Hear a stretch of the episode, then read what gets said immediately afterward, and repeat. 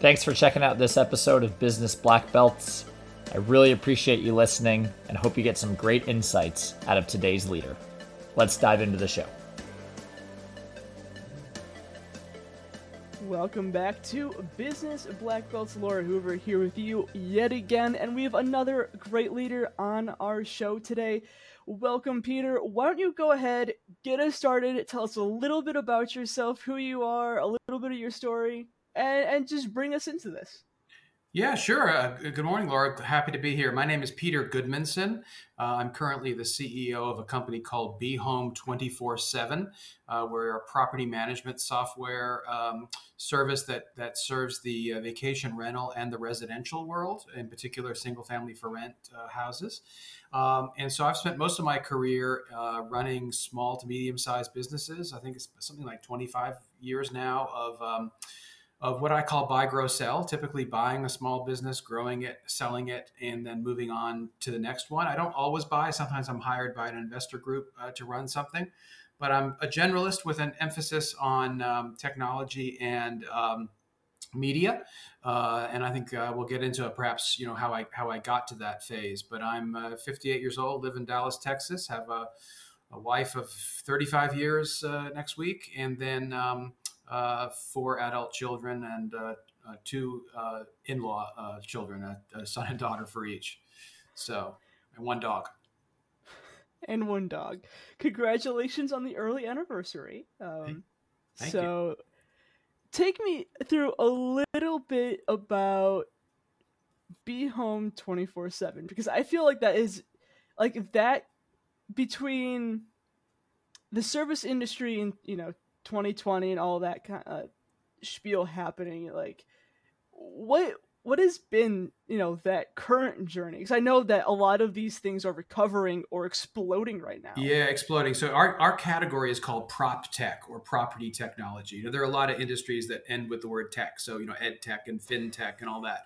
But prop tech part of the reason why there's so much investor enthusiasm for prop tech is that real estate is perceived to be the last area of non innovation. If you think about a an apartment or a house. It's much the same as it was 100 years ago. Maybe some air conditioning and a few other things are, are uh, more modern, but they've not moved at the same rate that other things like telecommunications and transportation and so on. And so, so there's a feeling that it's the last frontier. You know, it's it's Alaska 1950. You know, is kind of kind of the feel. So um, so that's what so that's what the, where the the global enthusiasm comes specifically we serve, like I said, the vacation rental world, where the challenge there is the velocity of people checking in and out. A vacation rental is average of about six days, so it's unlike a, a lease that at, lasts for a year for a renter in an apartment or a house. In a vacation rental, they're checking in and out almost with the frequency of a hotel, and so there's a lot of things that need to be coordinated: housekeeping, maintenance. Um, um, uh, mm. information for the uh, the guest. Uh, uh, uh, you know, if you've ever been in a vacation rental, there's typically a three ring binder that tells you how to turn on the spa and where you know what the pool code is or the or the uh, gym code and so on. All that stuff is now digitized through our software. So that's that. And then on the residential side, the challenge is that uh, there's more consolidation of landlords. So uh, instead of just a guy or a woman who owns three or four houses and rents them out, that, that still exists, especially in the Northeast uh, uh, or the North Central part of the country. But in the South and the West, it's it's typically more corporate um, landlords, and so they may ma- they may manage literally thousands or tens of thousands of houses so it's hard to call Bob the landlord and get your uh, toilet fixed. Um, it, uh, so that the, the, landlords need to figure out a way to manage all these properties together. In particular, uh, they're trying to save on labor because it's very expensive to send a, a person, probably a guy, in a pickup truck or a golf cart across town or across campus. Uh, so if you have a dashboard that tells you what's happening, you know, why is the back door open at house number 362 or why is the air conditioner running at 60 mm. degrees when um, it's 100 degrees out when no one's actually living in that apartment that's wasted money and wasted energy and bad for the planet so so energy savings labor savings all comes from that but that's what be home is we're actually 15 years old which is very unusual in um, the prop tech space most are uh, new ideas that just popped up last week. Uh, we, have been around for a while, especially in the vacation world. And I only joined the company about a year and a half ago. So again, as I said, buy, grow, sell. I didn't buy, I bought in, but I did not buy all of the company. But a family office owns a majority of the company, and they bought in about uh, two and a half years ago. And my not very funny joke is that uh, part of their condition in, in, investing was that the company hire a quote unquote real CEO. They couldn't find one, so here I am. Uh, that's my uh, my humble approach. But it's been great and a lot of fun, and uh, it's it's a very dynamic space and with a lot going on. I was I was just thinking about like the technology that goes into homes now. Like I I grew up in a very like older home, you know, very stock standard, built back in, you know, the 60s. Kind of, you know, a box with a roof on it essentially. Got your air conditioning all that. But then, you know, as I grew up and as my brother grew up, we started adding technology to mm. homes. And I know it used to be a very like upper like I grew up in in, in a more middle class family, and I used to be like, oh, well, technology in the home, you know, adding automation or Google Home and all this kind of stuff to help monitor all these appliances was ludicrous to think about. Whether it be like just the financial issue of it or the conceptual issue of it. And to start having that come into your actual homes now, whether it be for like rental or vacation, it still helps everybody. Yeah, it does a lot. In fact, that's what one of, one of the things our software does is is we call it a unifying operations platform because part of the problem is whether it's individual homeowners or more corporate uh, uh, uh, uh, property managers, is that they tend to have um, many, many different apps. So you have to open up one for housekeeping, one for yeah. for uh, security, another one for HVAC or you know air conditioning, and so on. And so the idea of having one app, uh, because otherwise we call it the leaning tower of tech. You end up with too many layers, and they don't talk to one another, and it's very complex. So that's that's a big part of our value proposition and why we're fi- finding good traction uh, right now. Uh, and I guess since you know since this podcast is really focused on you know leadership lessons overall, I mean one of the key key lessons is get in front of a, of a wave. you know, get uh, which space you pick is as important as anything else. That's a that's a uh, a big picture lesson I think uh, listeners can can derive because you can execute perfectly in an industry that's on the way out, and uh, uh you'll do okay, but you won't do really well uh, as you will do it executing in a even a moderate way in a hot space. Yeah. So speaking of of both of those things, tell me a little bit more about how you got into this yeah, actually, you know, despite my uh, apparently mainstream American accent, I'm a, I'm a first generation immigrant. I came to the U.S. As a child when I, was three years old. I was born in Denmark, and my father was from Iceland. Uh, Gudmundsson is a is like Smith in Iceland. It's a very common name, and um, uh, it just means son of Gudmundur. And my grandfather's name was Gudmundur, so that's that's the name.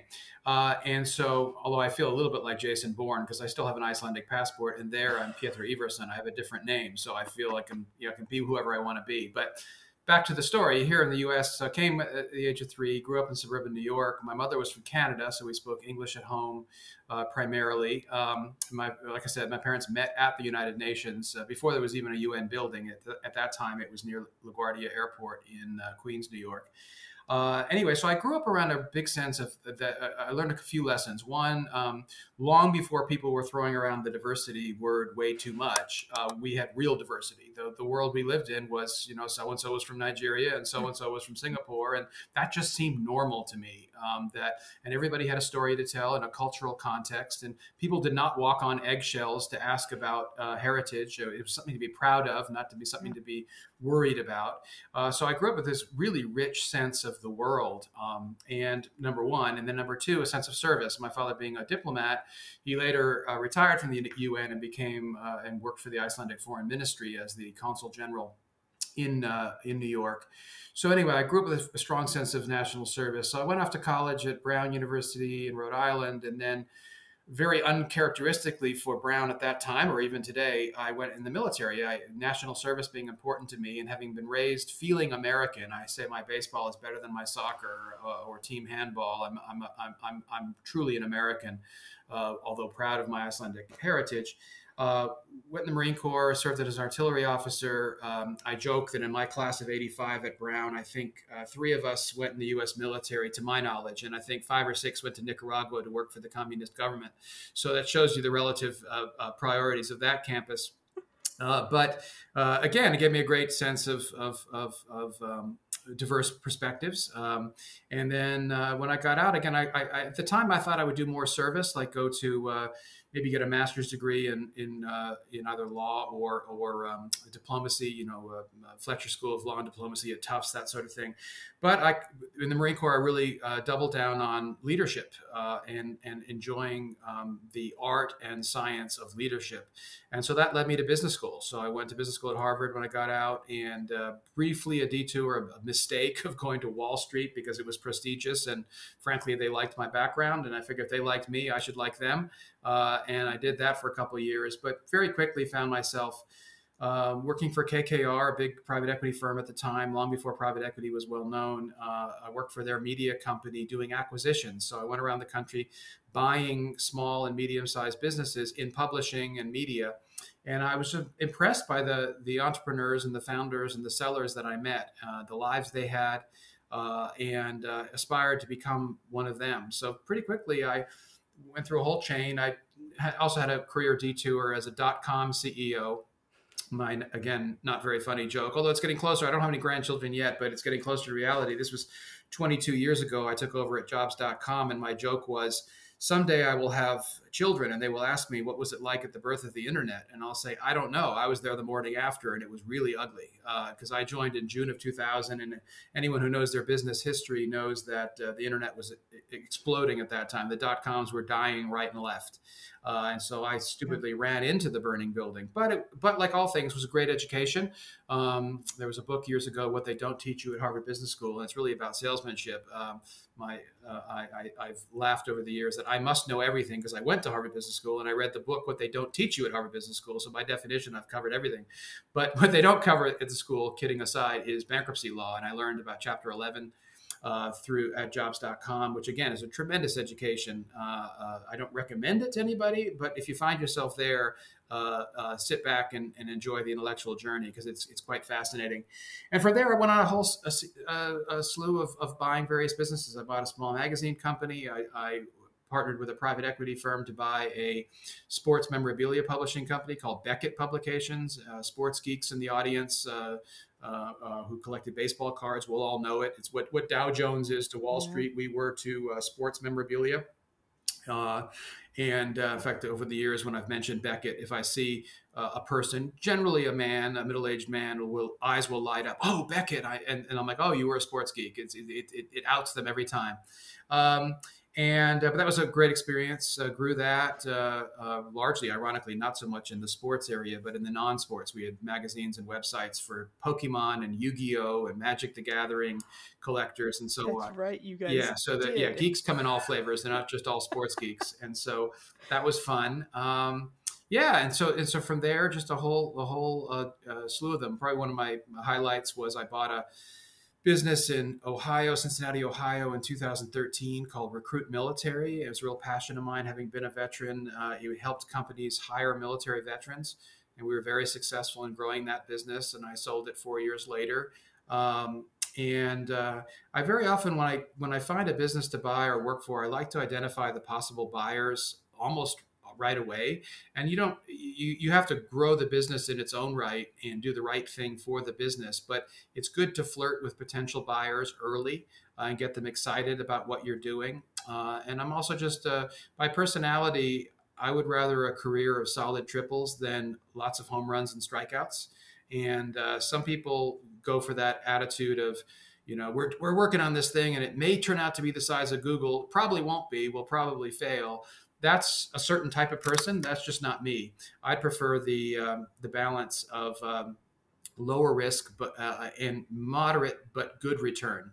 Uh, and when I say return, not just money, I mean return on on, on return on experience. You know, uh, ROE is return on equity officially, but it's also return on experience. And uh, we're not on this planet forever, and learning is is one of the great satisfactions. So learn Uh, in fact, when I hire people, maybe people tend to hire in their own image, and one of the things I really look for is uh, is intellectual curiosity, evidence of someone who says, "Hmm." It's not just, "Hey, I'm in sales. I need to make 100 calls a day." It's why am I making 100 calls a day? And what if I made 90 but pitched differently? And you know that's sort of A B. T- I'm going to do it differently today and see if it makes a difference. Uh, take notes, try it again, and that applies to almost every profession. Now, you don't want nuclear engineers just turning the dial to 11 to see what happens, but I mean, there's some some areas you have to follow uh, uh, uh the, the, book.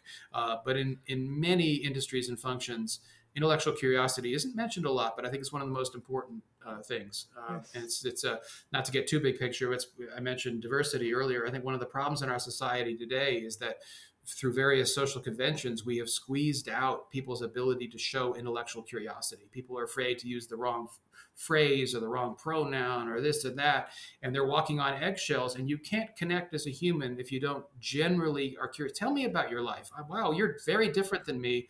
I want to learn about that. And please trust me my, in my sincerity that as a human, I want to know how another human approaches the world. Uh, and that's the common humanity that that, that joins us. And I'm, I'm afraid our, our discourse uh, in our society has has turned away from that. Uh, and so, anyway, you didn't ask for that big picture, uh, uh, an observation, but I think it's important because uh, because careers are a subset of lives, and so you have to figure out how you want to live your life, and their yes. career is a is a part of that. Yeah, there is something that I just want to briefly touch on, um, and and that is something that I have found to be extremely impactful in my own life. Um, but the people that I've learned the greatest amount of knowledge about living, about being a person, and and leadership in and of itself, but about being a person are are those around me who were in the military, or at very mostly who were in the Marines. Um, like some of the greatest um, people I've worked for, you know, had had, served or are currently serving. Um, so I want to, from the bottom of my heart, say thank you uh, for your service because even though I've never gone through those trials, because I know that there are extreme trials in even gaining to go to military, more so going overseas, as I'm seeing that with my brother right now, um, and uh, his wife. But it is it's something to appreciate, and the the, the, the leadership and the ability to connect with other people, um, just being you know basically thrown into yeah. the fire and say, hey get along with all these other people around you. No oh, it is it are. is a, a, wonderful experience, and uh, in fact, it's a you know in interviews over the years, I've been very lot very often been asked why did you go in the military, especially with with name brand educational pedigree. Uh, it's not common, uh, especially in my generation. I was sort of the post Vietnam generation. It, it, post 9/11, things changed a little bit, and you'd see more quote unquote elite type people, uh, elite educated educated people entering the military, but by and large, it was very uncommon in the 80s. And um, one, is a differentiator, but two, most importantly, yeah, it's a tremendous education. I call it demographic education. You really do learn. I mean, th- there was an old cliche. If you you're, you're, probably too young, but World War II movies, there was always you know a, a squad of, of troops, and there was one Italian guy from Brooklyn, and there was a farmer from Kansas, and you know all these cliches. But and, and they were very different, but they bonded together, and um, it is really absolutely true. And you learn, uh, uh, again, I've, I've, i talked earlier about diversity. One of the other things Americans are very uncomfortable with, and this is a, an advantage I have of being a little bit of an outsider. Like I said, uh, despite my accent, a first generation immigrant, is Americans are very uncomfortable talking about social class. Uh, in fact, I believe most of our discourse around race in this country is really so is really social class in disguise. Uh, Americans are the British talk too much about social class, and Americans talk too little, and uh, and it's it's because um, in the military, the, the enlisted folks by and large come from the upper working class, uh, uh lower working, uh, lower middle class. The officers mostly come from the middle class uh, with exceptions. Um, I'm making broad generalizations, but the, the values are very different. Um, I mean, a lot of lot in common too, of course. But you realize the the the, the social values, the emphases, the what's what what defines a, a, a life is really important to understand that. And then in business or anything, any sort of career, understanding that is really really critical uh, in relating to people uh, in, in, in, and again knowing that it's a generalization. Generalizations are kind of like stereotypes. You got to be careful. They're they're a little bit unfair but also a little bit accurate and, and sort of know the difference and, and, and, and, and always keep an open mind. But yeah military experience is great for that. And of course other things resilience and, and grit and mission focus is very clear. Uh, the only thing that's really different about the military from day to day business is that in most cases, there are exceptions like the Coast Guard, but in, in most military services, you're practicing for a, day, a game day you hope never occurs. If you're at all sane, you don't want to go to war. Uh, and so, and yet you have to prepare for that. I was lucky. I was a peacetime um, person. You know, the closest I got to combat was a coup d'état in Fiji in 1987, and we didn't even go ashore. We were just in ships, you know, w- ready to standing by, ready to help. You know, and so um, uh, I'm lucky. Uh, and I also generationally was lucky. I, I missed Vietnam, uh, too young for Vietnam, and and and and too old for uh, um, the, the, war wars against uh, global terrorism. So so anyway, but yeah, I definitely underscore uh, that. And then eh, really any other transformational character building experience is good too. If you're not going to do military, there are civilian equivalents, Peace Corps and, and Vista and programs like that. There are personal challenges, you know, hike the Pacific Crest Trail or or uh, um, those types of things. I really encourage young people in particular to, to seek out those those branding experiences. And that's the cynical side to it. It helps you it, it present yourself in your career but more practically it really does develop character which is really really important. I mean i will 100% agree with that because right out of high school um, i became an emt and started on the path to become a firefighter. I turned down that opportunity at the end of the day for uh, college and going into radio and communications. But yeah, even you know in that short stint, I saw a lot, and a lot of that inherently affected the way I see business and the way that I conduct myself. Um, and now I, I have a little bit of understanding and how to relate to to some of my family members who are in the military. Very similar, yeah. The first responder world very is very, similar. yeah, very very very similar. Um, the the camaraderie, uh, the gallows humor, uh, all that sort of thing. Yeah, and the thick skin. That's another thing. Again, I keep making these broad societal comments, but we are so quick to be offended today, uh, and uh, you know, I have a my youngest daughter is a, a, nurse, pediatric nurse, and she told me I won't repeat them, but she told me some of the funny jokes they have. And they're dealing with very, very sick children at a children's hospital. You'd go crazy if you didn't have a little bit of humor. Uh, you probably don't want to want the parents to overhear some of the jokes, but but you have to channel that somewhere. And uh, anyway, so yeah, no, I, I am glad you had that experience too. Or really, anybody should should seek that out, and even later in a career, you can do it on the side. Uh, um, do, find ways to serve. Because again happiness comes from not worrying about yourself and we have a society that is i'm afraid very narcissistic right now and people are spending most of their time taking pictures of themselves rather than uh, serving the benefits of others. I mean, I will say it comes with the word service, but it definitely throws you into the fire and teaches you how to treat people right and serve people. Exactly. That's a great phrase. Yeah, I like that. Yeah. Yeah. So turning off of the heavy stuff, uh, something else you you mentioned that you know just kind of stabs at my heart a little bit.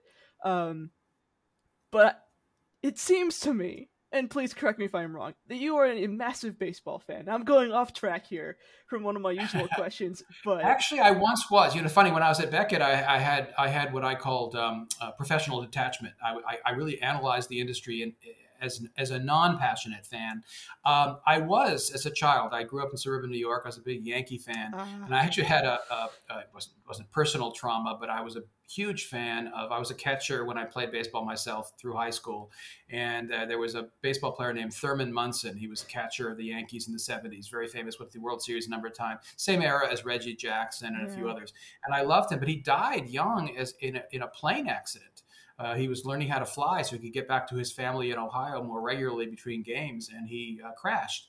And I actually sort of turned off from baseball after that a little bit. I mean, I'm still sort of interested in um, baseball, though. I find is a sport where um, you're sort of all in or not at all. You can go to a game and just sort of eat a hot dog and talk right. to a friend, or you can really pay attention and and and and uh, really get into the chess match. Is it time to change the pitcher? And should it be a right hander or a left hander? And you know that's pitch hitting and all that sort of uh, uh, strategy. That's really fun. But if you don't know the rosters and you're not really paying attention, you're not going to really do that much. But yeah, it is interesting. And then having, I've like I said, I've got four children in their 20s, two boys, two girls, or two men, two women now. I, I have to say, and uh, watching them play growing up, uh, they were all uh, very athletic, and and uh, um, uh, so I learned whatever sport they were playing, I was interested in. Is there anything uh, outside of business that you do for fun to get away to de stress? obviously, you you get kids, but well, it's, it sounds very du- uh, very dull, but one thing I really enjoy is long distance walks. So uh, I had sold a business in 2017, and I walked uh, across Spain, um, what's called the Camino de Santiago, uh, from uh, France to uh, northwestern Spain. I absolutely loved that experience. And then when I had an exit three years later, I um, walked with a friend from Lucca to Rome. I was able to get into Italy during COVID because I had an Icelandic passport, and uh, that was a great experience. These pilgrimage walks I really enjoy, and and one I love history, I love the exploration, uh, and I love running into people. The other pilgrims uh, from around the world are just amazing people, and uh, there's nothing like running into somebody. And I speak intermediate Spanish and of course English, and you as you walk past people uh, who are walking in the same direction you say uh, buen camino buenos dias and good morning. And that, that signals to them that you speak english or if they can tolerate your bad spanish you can communicate. And uh, it was just wonderful. And so i i spent a lot of time believe it or not sort of planning my next walks. I don't know when uh, we will exit this business. There's no no no set time but i i sort of fantasize and plan about all these walks that I want to take. There are other caminos in Spain, or uh, I, I want to walk from, um, believe it or not, well, by ship initially, but from Iceland to Rome, because I had an ancestor a thousand years ago who, uh, a woman named uh, the Far Traveler, and she, she was 28 generations ago, and when she converted to Christianity after after traveling to America uh, with the Norse, uh, she uh, tra- traveled from Iceland to Rome and back. Um, and uh, I want to replicate it. It's almost exactly a thousand years ago. So I want to replicate her um, achievement by doing the same thing, planning those uh, logistics and how am I going to get by ship from Iceland to Denmark and then walk from Denmark to Rome. So that's uh, um, that's a lot of fun for me. Well, you're gonna have to keep me updated on that because that sounds amazing. I have people in my family who who love to go on like the same pil- pilgrimage walks almost. Um, it's kind of deep in, in, in my family as well. Uh, a few. Yeah. Oh, it's it's just a wonderful experience, and you also get a shower and a bed at the end exactly. of the day, so that's not bad either. Yeah. You know, I was an old backpacker years ago. I've you know walked for hundreds of miles along the Appalachian Trail and all that. I'm not sure I would do that again. Maybe who knows? But um, but yeah, the comfort and and really the people, like I said, oh, it's yes. just great. Bang, it's a common theme is being genuinely interested in people and their backgrounds and their heritage and all that. It's well, great fun. I know our time grows short, so I want to thank you so much for coming on.